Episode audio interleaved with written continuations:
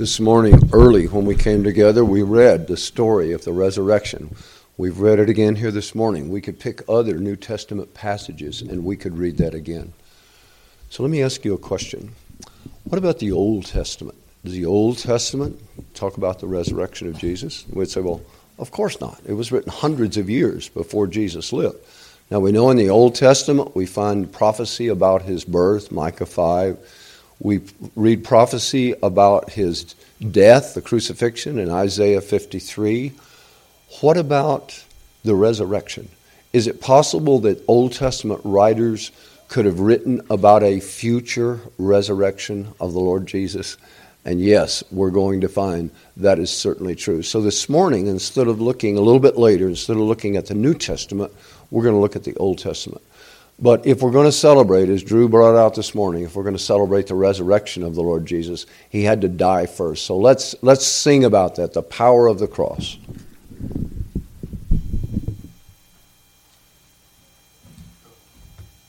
He is risen. I hope we don't get tired of that. No reason we need to restrict that to today either. We always celebrate his resurrection. Yes, if anybody has anyone for nursery, we, we have a nursery that um, anybody can utilize. So, there are a number of Old Testament passages that we might associate with the resurrection. One of them is Psalm 16 that we've already read from and read the quote in the New Testament. Another might be Daniel 12 or Hosea 6, Psalm 22, but today we're going to deal with one particular one. But let me just say a word. There are some people who would say, maybe they're well meaning, that they would say, well, these really aren't about the resurrection.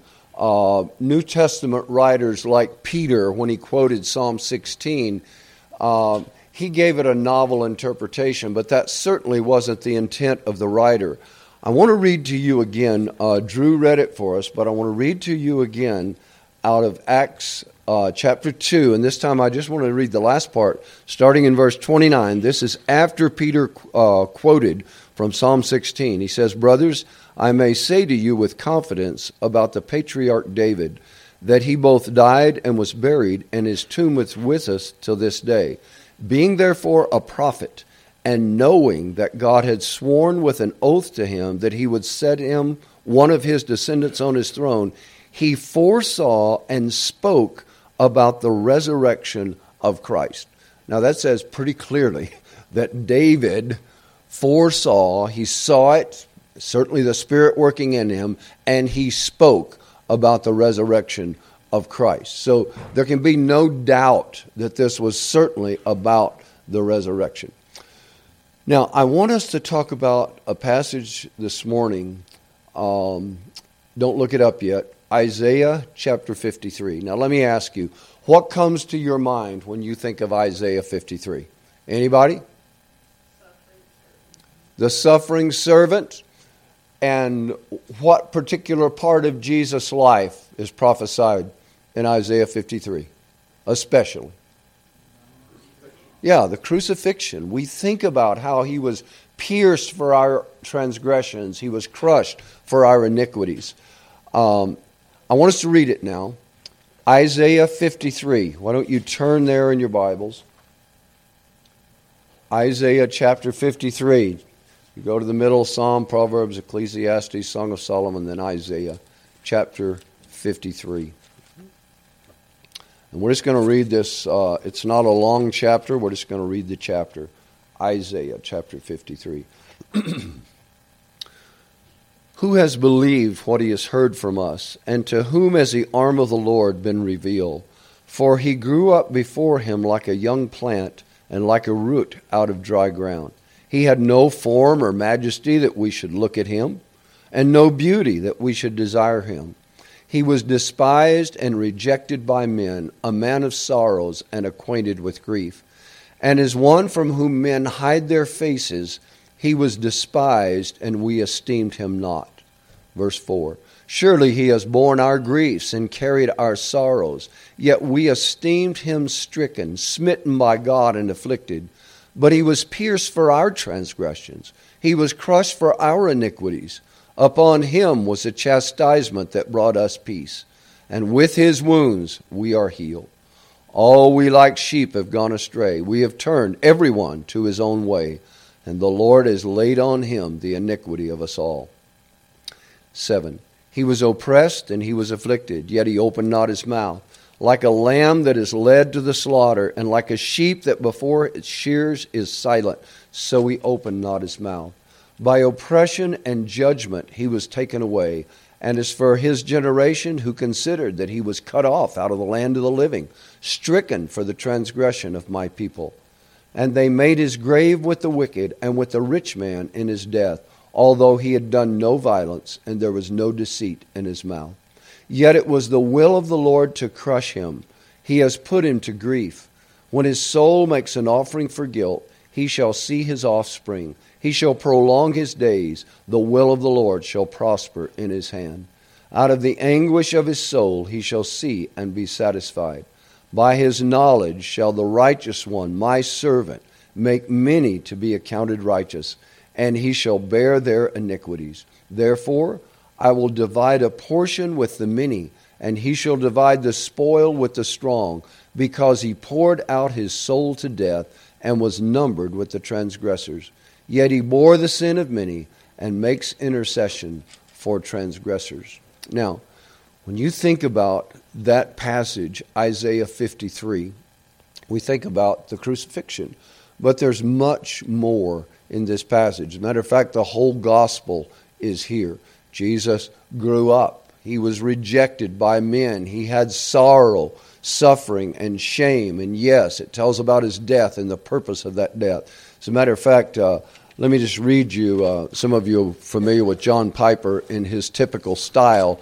He says this passage gives us 10 reasons that Jesus died, right here in this passage. Just go down through them. Verse 4 Surely our griefs he himself bore and our sorrows he carried. Verse 5 But he was pierced through for our transgressions, he was crushed for our iniquities. The chastening for our well being fell upon him. And by his scourging we are healed. Verse 6 The Lord has laid on him the iniquity of us all. Verse 8 He was stricken for the transgressions of my people. Verse 11 He will bear their iniquities. Verse 12 He bore the sin of many. Now somebody's going to say, Yeah, but he didn't stay in that grave. He rose up out of that grave.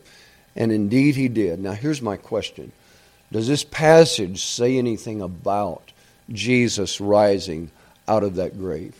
And indeed it does. So look again down at verses 10 through 12. Go back to verses 10 through 12. Let me, let me get there and stay there. Um, back up in verse 10. Now listen again as I read these verses. I want to go a little slower. Yet it was the will of the Lord to crush him. He has put him to grief. When his soul makes an offering for sin, he shall see his offspring. He shall prolong his days. The will of the Lord shall prosper in his hand. Now just, just think about that much. Just, just verse 10. Um, what does that say to us about the resurrection. It certainly emphasizes that he died, it, it was the will of the Lord to crush him. He has put him to grief. There's no question about that. Uh, verse 9 speaks of his death and the grave, which makes it very clear he not only died, but he was buried. But we can't leave him in that grave. So in verse 10, the second part, we see something of beyond the grave, notice three things. He shall see his offspring. Who are his offspring? Those are the ones who would be saved because of his death and resurrection. He, it's future. He shall see his offspring. Then it says, He shall prolong his days. So let me just ask you so, how long will Jesus live?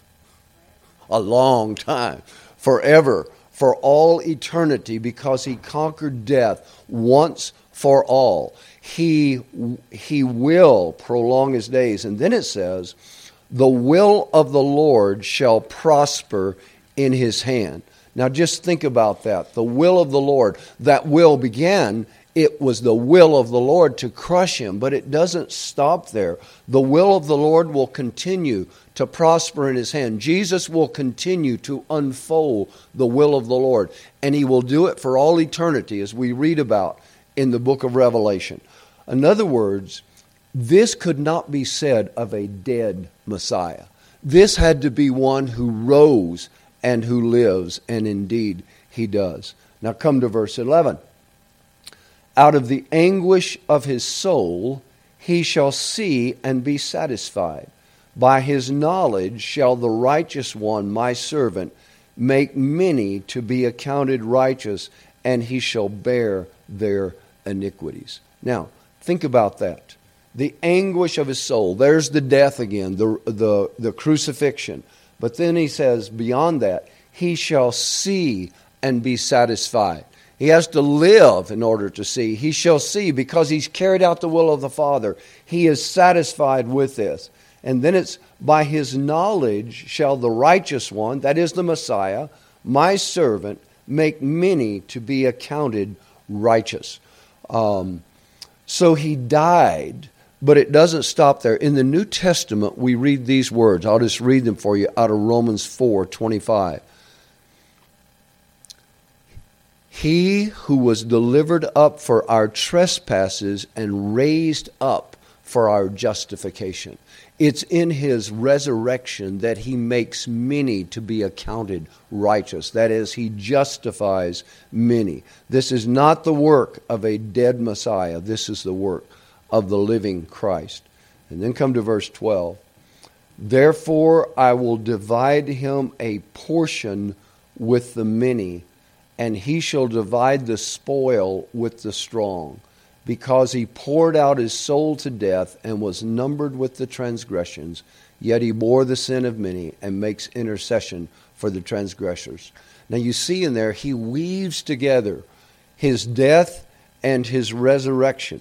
Uh, notice what it says when he says, uh, I will divide him a portion with the many and he shall divide the spoil with the strong. This is talking about a conquering general, if you will. He is victorious in battle.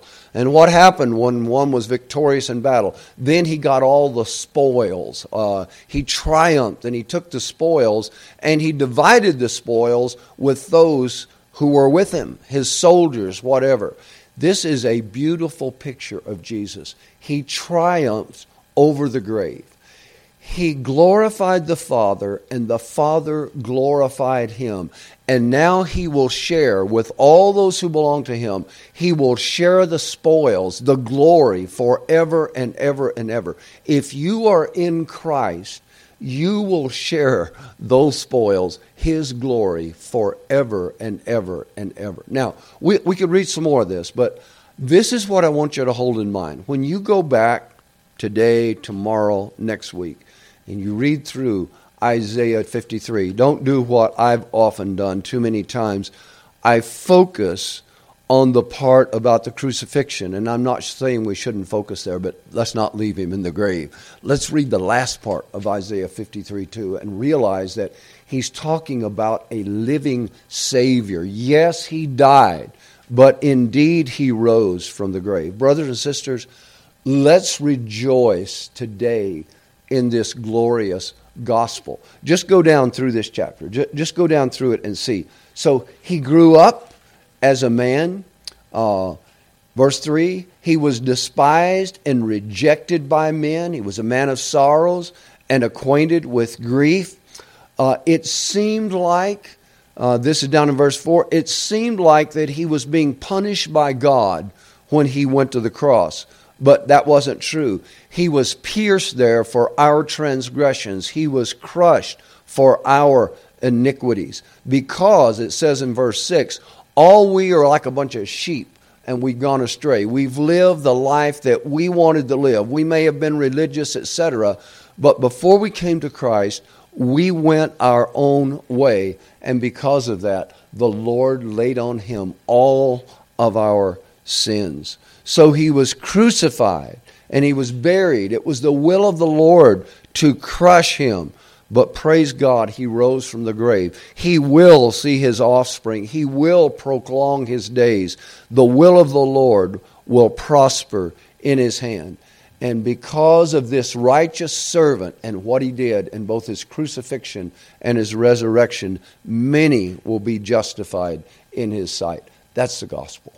Uh, you can find it right here in Isaiah 53. If you are here and you are still outside the redemption that is in Christ, that still describes you. You're going your own way. And you may think you have a lot of goodness in you, but if you're living your own life, you're only accountable to you, and you haven't surrendered your life to God through the Lord Jesus Christ, I want you to hear this glorious gospel this morning. It's for you. Regardless of how much goodness you think you have in you, there is no goodness in us as human beings. We are lost and we have gone astray. But praise God, He laid all the sins of His people on the Lord Jesus Christ. So, my question to you this morning is Will you continue to reject the offer of Christ, or will you be one of the transgressors for whom He died and rose? Praise God that the Jesus who died did indeed rise from the grave. He is satisfied with his work because he finished, he accomplished the work that the Father sent him to do, and he will indeed see all his offspring, those who belong to him. So, a question for you this morning if you're not in Christ, do you want to belong to him? Jesus said, Repent and believe the gospel. Give up on yourself, throw yourself on Christ. He is sufficient for your every need. Father, I want to pray this morning that just as we've kind of briefly walked through this precious chapter, I pray that it would lodge deep in our hearts. Thank you that you are such a mighty, wise, sovereign God that even 700 years before Jesus lived, you had your prophet write about him, about his life, about his death, about his resurrection. And we praise your name for that. Lord, I pray that we might long to know the truth of your word and that we might live according to it. In Jesus' name, amen.